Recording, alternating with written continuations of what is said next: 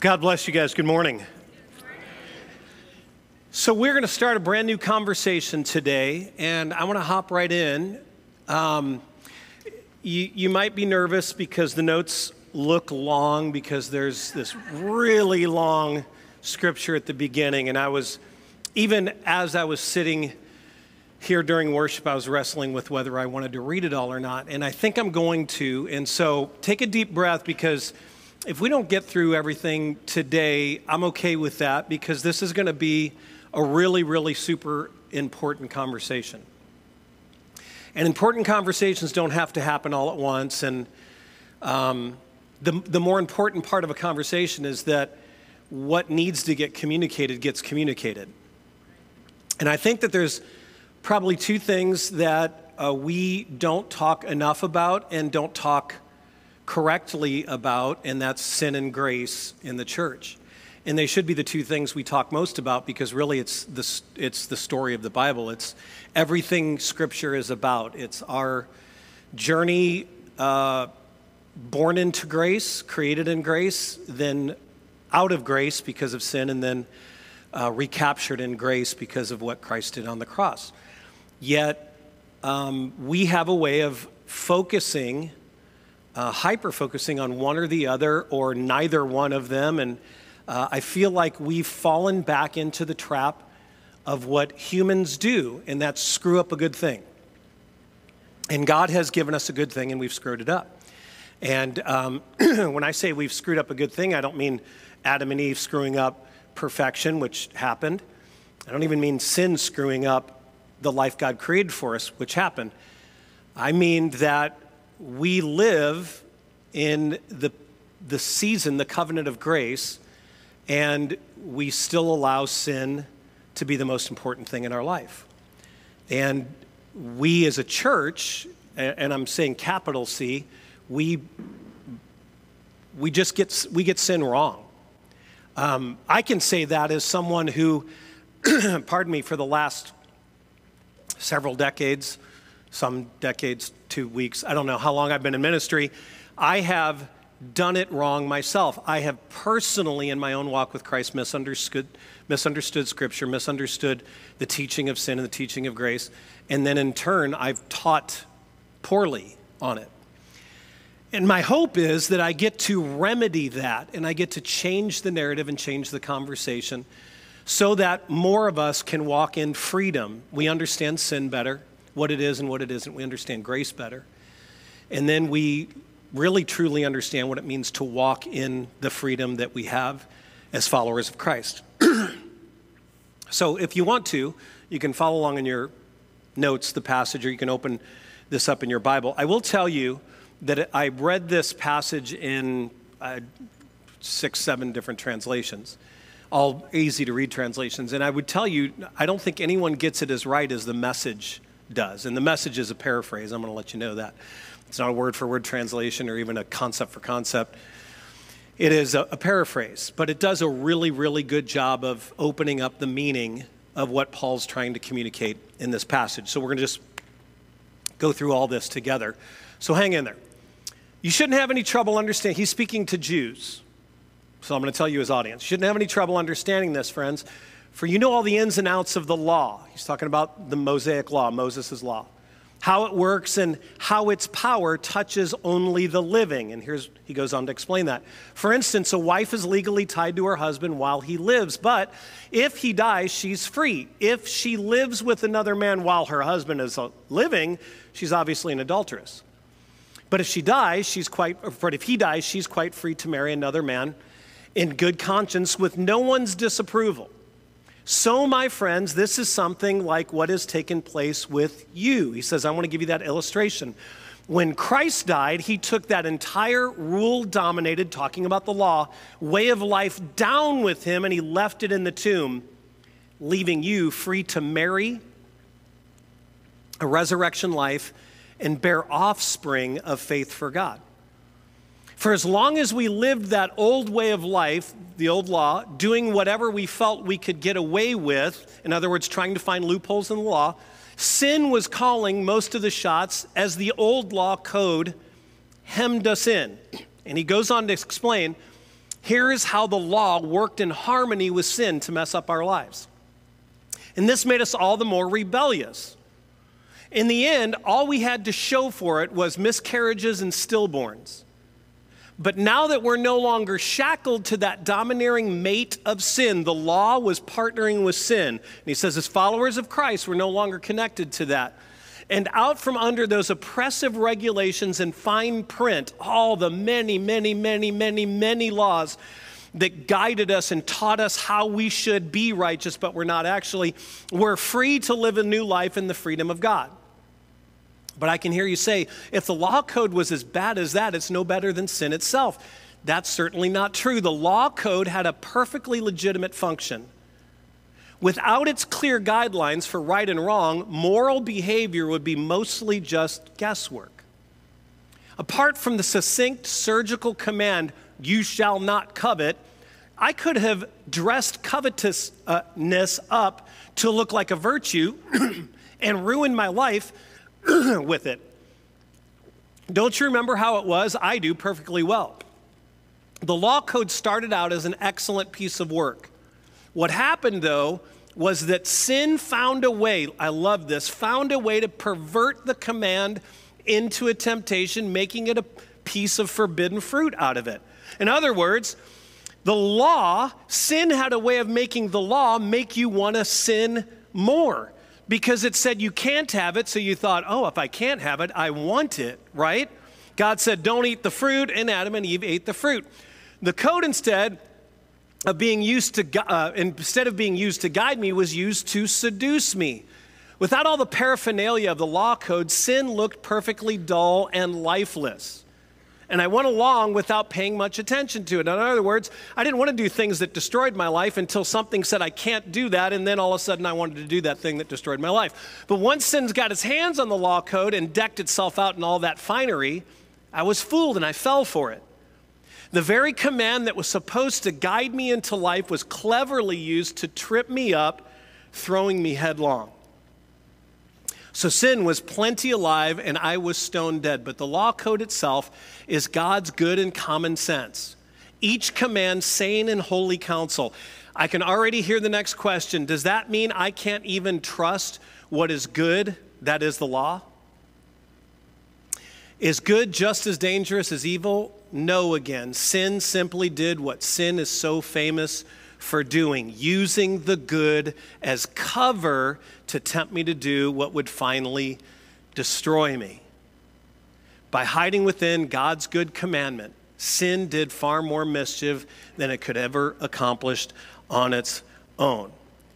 So here's what Paul does he sits down with Jews who had become followers of Christ, and he said, I know that you found what you think is security in the law but you hate the law just like I do because the law really is what destroyed your life. Not really the law itself, but because you realized the futility of every time you tried to be righteous, you found yourself failing to, and the Bible also says to fail in one aspect of the law is to fail in all the law. So they were in perpetual hopelessness. And here's the really, really important thing that, that Paul says is, he goes, I want you to hear this sin uses good things to do bad things in your life. Sin uses even the church to make you feel badly about yourself, to make you do things that you might not ordinarily do, to rebel because we're rebellious by nature. Sin fools us. Sin is deceitful. Sin pretends to be things that it's not. Sin literally lines itself up with good things to make itself look good because it's in the company of good things. There are so many things that you and I do, and we call them good because that's how sin works. It fools us into believing that it's helping us accomplish the right things and do the right things. Romans 3:20 says this, "For no man can ever be made right with God by doing what the law commands. The law simply shows us how sinful we are."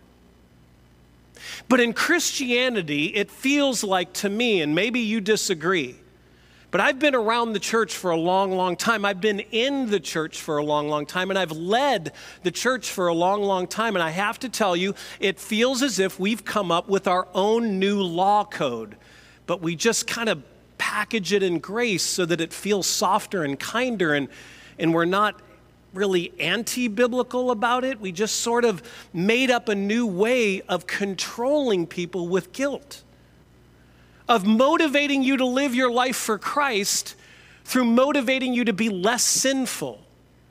And then you get up and you can't be less sinful, so you just go, I'm not going to be good at being a Christ follower because I can't stop sinning. And then we walk around believing that Christianity is about the idea of becoming godly through becoming less sinful. And we forget the whole message of grace, we forget the whole work of the cross. And then somebody says, well, you can't just be all about grace because if you're all about grace, then people will just go out and sin without any repentance and people will just do whatever they want to do. And that's not really true at all. Because those who are Christ followers want to be more like Christ. And you're still going to feel bad when you sin because you know it moved you further from the goal of being like Christ. But we've got to rob sin of its ability to continue to deceive us, to fool us into believing that a life as a Christian is about a life without sin, that your journey as a Christian is to stop sinning. I'm going to tell, I want to tell you, be a part of this whole conversation because each individual message on its own is going to be probably heresy by itself. Okay? So if you want to take snips of this and put it on TikTok and show uh, this really anti biblical teaching, you're going to have a lot of luck in our messages because it's one long dialogue and it's one long conversation. But I'm telling you, your journey as a Christian, you have to stop making your goal to stop sinning. Okay? Hang in, hang in the whole conversation with me from beginning to end. It's five weeks long, and you'll understand what I mean. Okay? Sin is a scammer. Grab your notes because we'll probably work through these. Sin scams me and keeps scamming me when I keep believing that sin is something different than it really is. So I get a call from the IRS probably twice a week. And uh, they let me know that if I don't make a payment right there on the phone, they're going to put a warrant out for my arrest and I'll go to jail. Um, so you can imagine the stress I live under as a fugitive, running from the IRS police. And of course, it's not the IRS that's trying to get my money. Well, I mean, the IRS, they, they, they're trying to get my money too. Um, uh, but this, in these instances that they call, it's not them. It's someone in India or another country uh, calling me and pretending, trying to fool me into believing that they are the IRS and that I owe them money, and they're trying to get that from me. And uh, now I know that's a scam, and you might as well, but I would tell you this that they would not continue to do that unless it was successful on some people. So it's working, right? They're, they're, they're, they're successful at fooling some people. And I have to tell you that sin is just that. Sin scams us by making us believe it's something that it isn't. Hebrews 3:13 says this. Encourage each other every day for as long as we can still call or still say today. As long as there's still a day to live, you need to continue to do this. Encourage each other, and it means encourage each other in the faith and in truth, so that none of you let the deceitfulness of sin harden your hearts. We have to constantly challenge each other with truth because if not, we'll start believing the narrative. We'll start taking the phone call from sin and believing what sin tells us about itself. We see sin and we respond to sin and we identify sin and we accept sin um, not for what it really is, because we prefer to use our own definitions of sin. Because if we use our own definition of sin, and by that I mean we like to see sin as being something very evil, and it's corrupt, and it's perverse, and it's malicious, and it's mean spirited, and it's hateful, and it's dark, and it's really, really bad. And if we can continue to keep sin within those guardrails, within that definition, then most of what we do isn't sin, is it? Because if we lie and we lie for the right reasons, then that's not really a sin. If we lie to steal from somebody and to take a, uh, an old lady's social security check, that's sin. That would, be the, that would be the kind of deceit and lie that's sin, but us lying because we don't want to go to a family event and saying that we already have something, that's not sin. See how we do that? And if we talk about somebody and we do it and we just go, I'm worried about them. And I just, I feel like, I feel like something needs to happen. And then we talk about them without really the intention of ever helping them because we would have gone to them. We talk about them, but we veil it under good motives.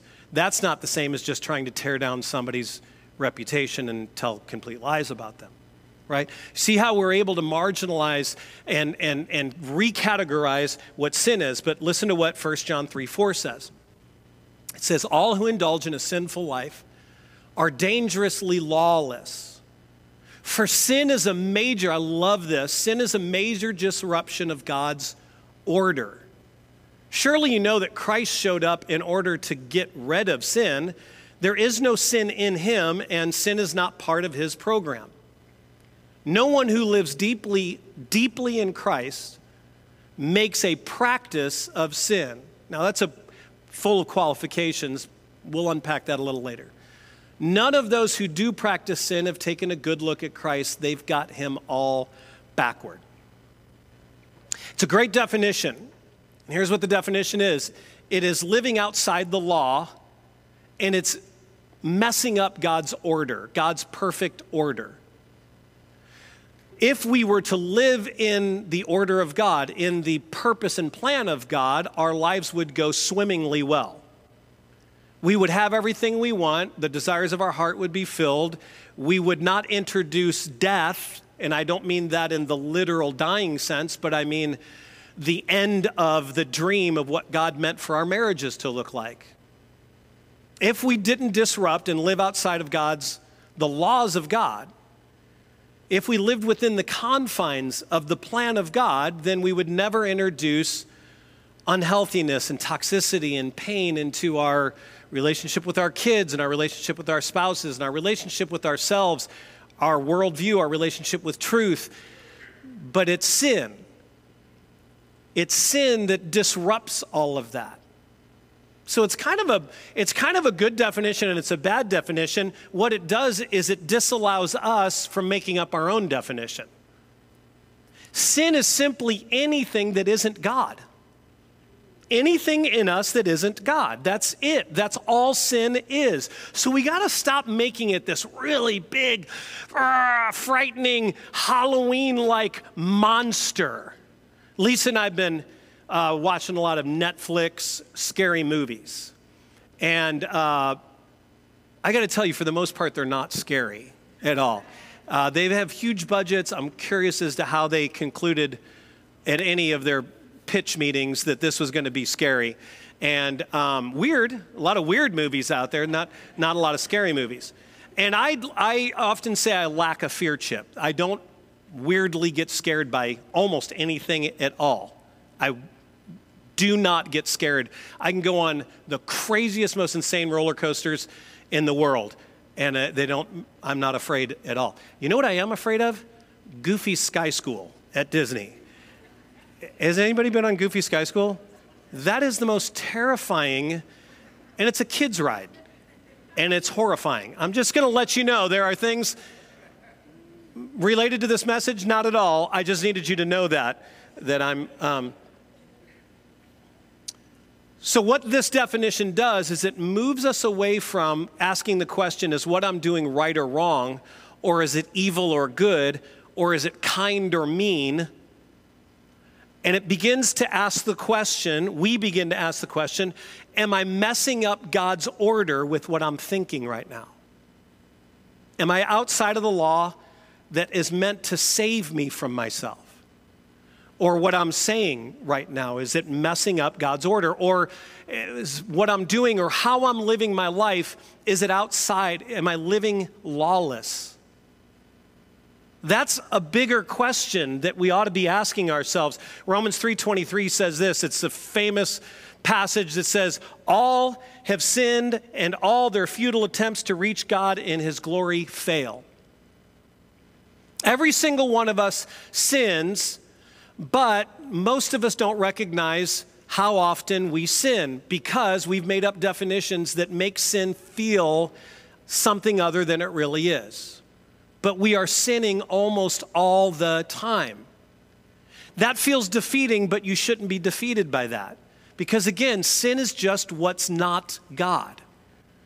It's not some plan to overthrow the throne of God. It's not your covetous uh, need to murder someone to have their spouse. It doesn't have to be that big. It just means not doing it the way God planned for you to do it that would help you achieve becoming who He's created you to be. Does that make sense? Martin Luther, the father of the Reformation, how we here sit not Catholic, but rather Protestant. He led a revolution against the Catholic Church and things that they were doing wrong that had moved them away from scriptural integrity. And he had an interesting thing that he said. He said, Whoever drinks beer, he is quick to sleep. Whoever sleeps long does not sin. Whoever does not sin enters heaven. Thus, let us drink beer.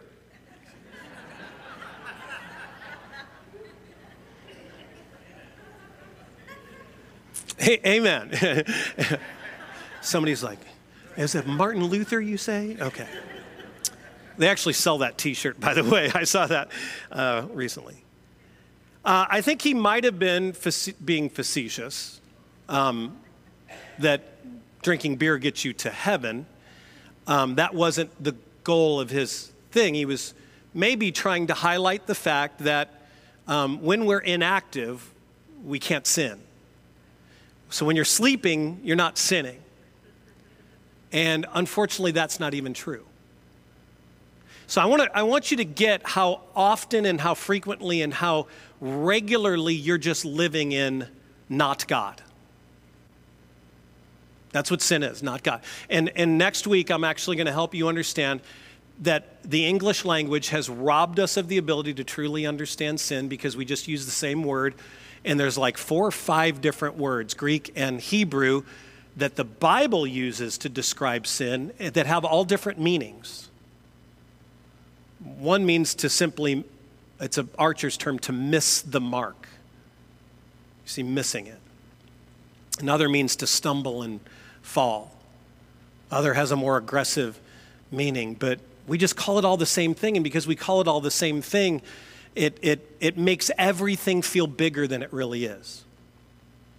But I want you to read this passage with me in James 4:17. It says this: Anyone who knows the right thing to do but does not do it is sinning. So even when you think you're sitting still on your hands, not watching TV, not thinking any bad thoughts, you're just sitting and you go, for the first time today, I'm not sinning. And you're wrong, you're still sinning because there's something you're supposed to be doing.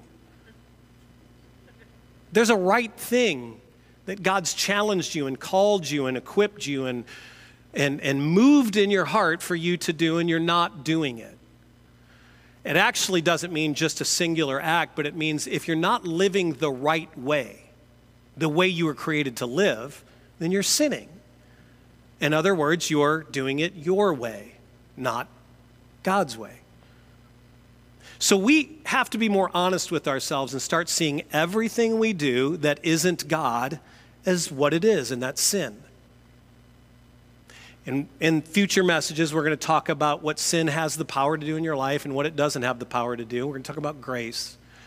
We're talking about living in freedom, and we're going to talk at the very end about how you can really stop falling for the enemy's primary weapon against you and that's to control your heart and mind through deceit. Secondly, is this I'm skipping a scripture, so don't start sweating.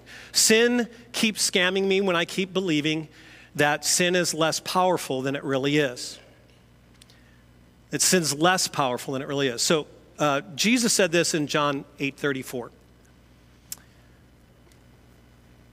He says, I tell you the truth, everyone who commits sin surrenders his freedom to sin, and he is a sin to slaves' power. So it's unimaginable for us as free people, which we are in this country, no matter how much you watch particular news channels that make it sound like every one of our freedoms have been taken. None of your, none of your freedoms have been taken. Take a, take a deep breath. You live in the freest country in the world okay? And um, I'm not meaning to be political, I'm just telling you that we are so hypersensitive to freedom being taken away from us that even the slightest thing that inconveniences us, we believe it's freedom being stolen. And so we cringe at the idea that our freedoms would be taken away from us. So if Jesus says, anyone who sins surrenders themselves to slavery and they are a slave to sin, we nod our head politely because Jesus said it. Okay, Jesus, I, I agree with you. But in our hearts, we're going, not me. I'm not a slave to anyone. Nothing has the power to take away my freedom. Well, I, am going to maybe help you redefine what it looks like to be a slave. Um, Lisa sent me this TikTok the other day and just said, This is you and maybe pause it.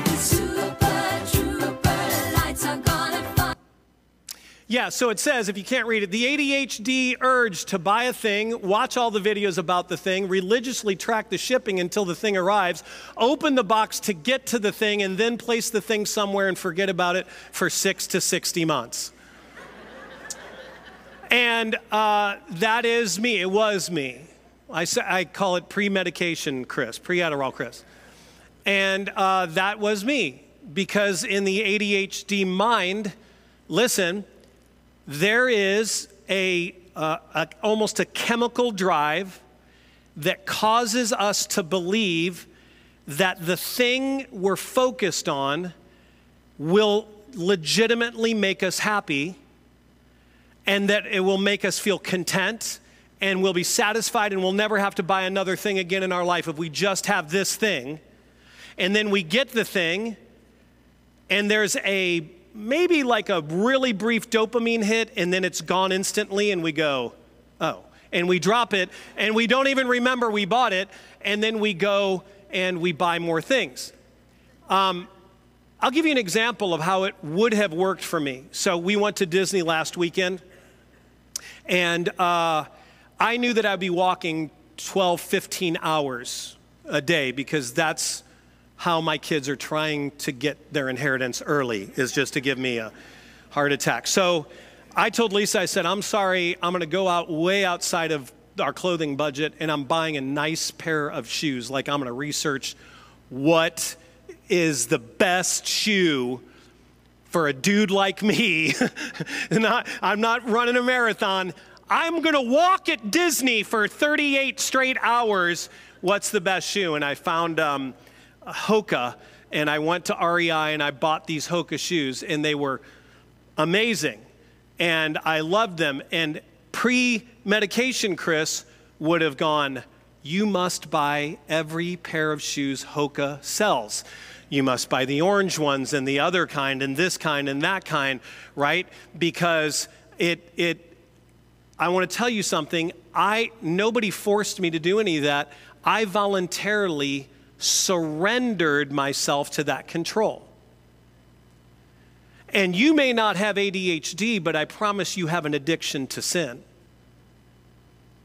I promise there are things in your life that you continually choose that you have never even prayed about to ask whether they're God's will for you or not because you're not interested. You don't care whether they are or aren't because that's what you want. You might even think that's what you need. And if you want and need that, then how would God be so cruel, so mean spirited as to try and take that away from you? Sin is powerful enough to call us into slavery. Romans 7 17 through 23 says, For I know the law, but I still can't keep it. And if the power of sin within me keeps sabotaging my best intentions, I obviously need help. I realize that I don't have what it takes. I can will it, I just can't do it. I decide to do good, but I don't really do it. And I decide not to do bad, but then I do it anyway. My decisions, such as they are, don't result in actions. Something has gone wrong deep within me and gets the better of me every time. It happens to me so regularly that it's predictable. The moment I decide to do good, sin is there to trip me up. I truly delight in God's command, but it's pretty obvious that not all of me joins in that delight. Parts of me covertly rebel, and just when I least expect it, they take charge. That's a description of slavery. And that's the power that sin has. And I want to tell you this if Paul, the great apostle, the great missionary, the great pastor, struggled to control his urge to sin, and could not break free from sin's control, I think you and I might want to take a more honest look at ourselves. And then, third and finally, is this sin is more powerful than it really is. Sin keeps scamming me when I believe that sin is more powerful than it really is. Now, I think this is probably the most important part of this discussion because I think that there is so much scripture that uncovers how limited sin's power is, but we choose not to believe them because we'd rather keep believing in Oz. It's as if Toto has run up and pulled the curtain back, and we see Oz, the great and terrible. Just a little man scared, pushing buttons and pulling levers and making lots of noise, scary big noise. Lots of scary imagery and we figure out that it, we've been scammed. Sin's not nearly as terrible as we think it is. It's not nearly as controlling as we think it is. It's not nearly as powerful as we think it is. It just does a really good job of putting on a really good show. And listen, we pull the curtain back and cover Oz back up because we would prefer to believe in this monstrous being that we're too powerless to overcome so that we have an excuse to not stop sinning. It's as if we want to continue to believe in the illusion. 1 Corinthians 10:13 says this: The temptations in your life are no different from what others experience, and God is faithful. In other words, your sins are not that big of a deal, and God is a really big deal. They're small, He's big.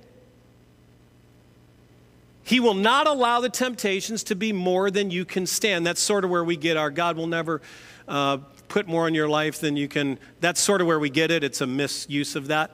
Um, and it says, more than you can stand. And when you're tempted, He will show you a way out so that you can endure the temptation so that you can move through it without being captivated by it.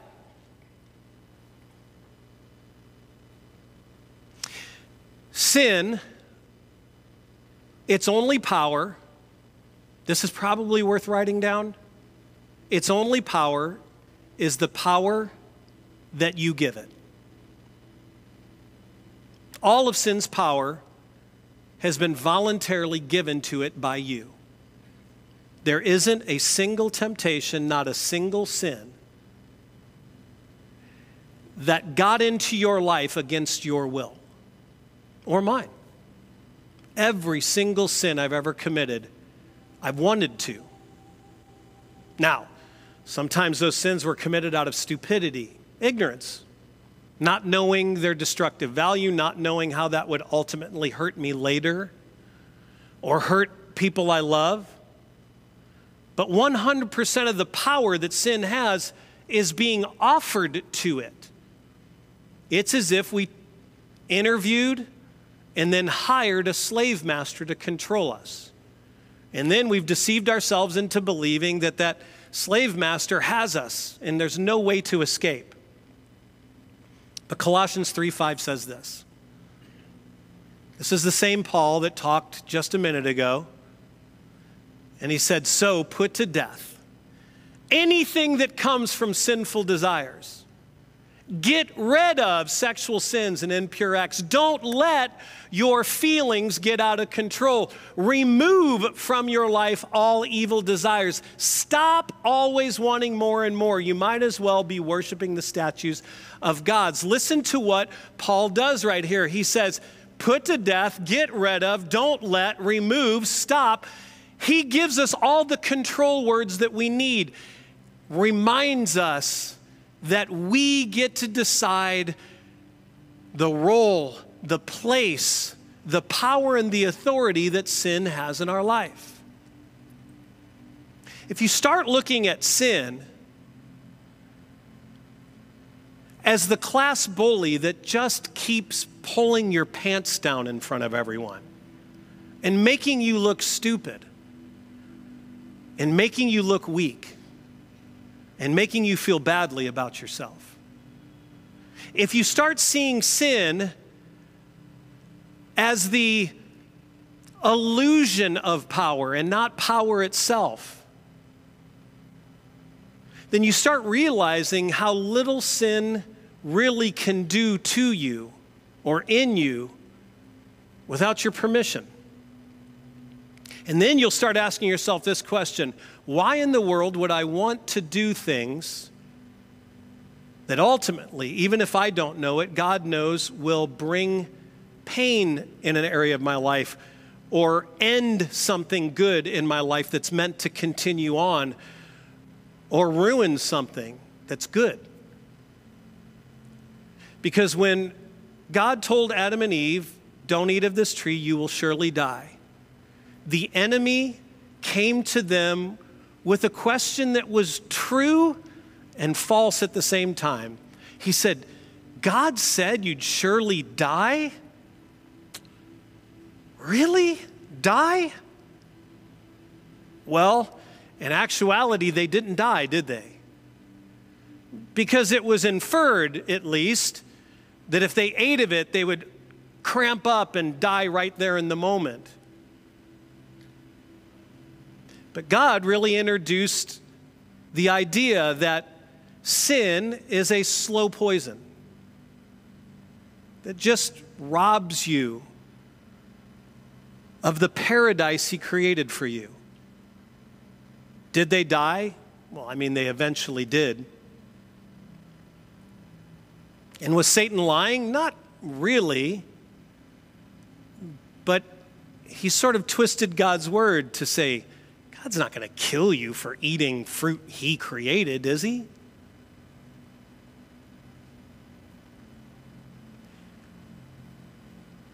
So I wonder just how long we're going to let Oz keep pushing our buttons, keep pulling the levers, and keep controlling us and making a fool of us, scaring us, making us feel like we're a slave and we have no power when we do.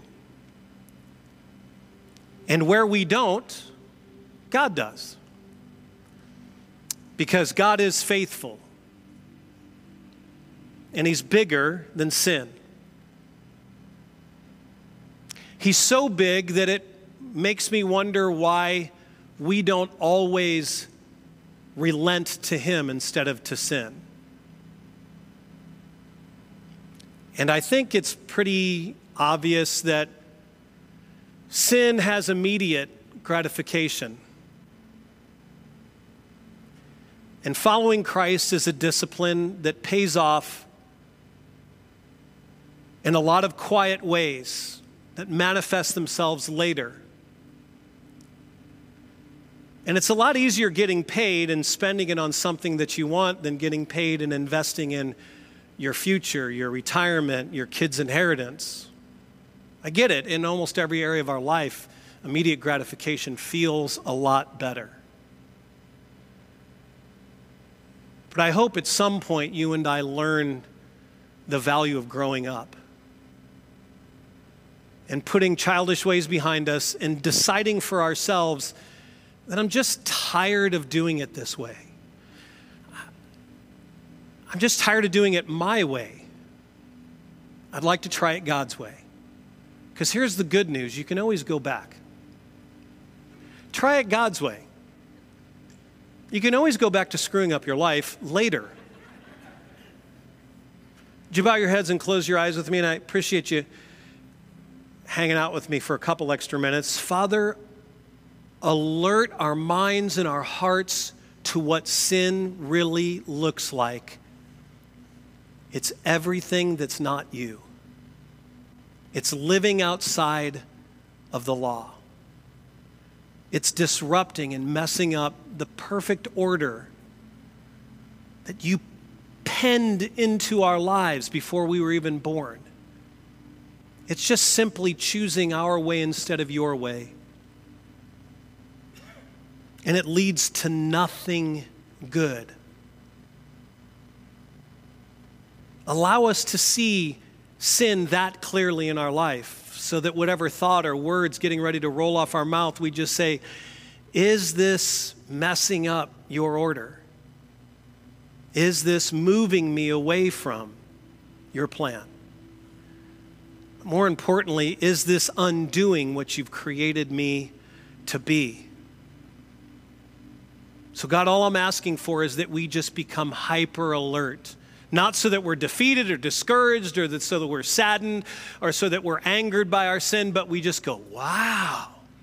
I mean, really, I just sin constantly. I, I, don't even, I don't even know the difference now between doing good things and doing things that are sinful, that are moving. I just don't even know because I haven't even thought through whether this is the right thing to do, whether this is the God thing to do. I'm just so involved in me. I have a feeling almost everything I do is sin. And maybe our hearts can swell with the hope that that was the entire mission of Jesus was to come rob sin of its power and of its consequence and of its sting. Help us with that, Lord, is my prayer in Jesus' name. Everybody said amen with me.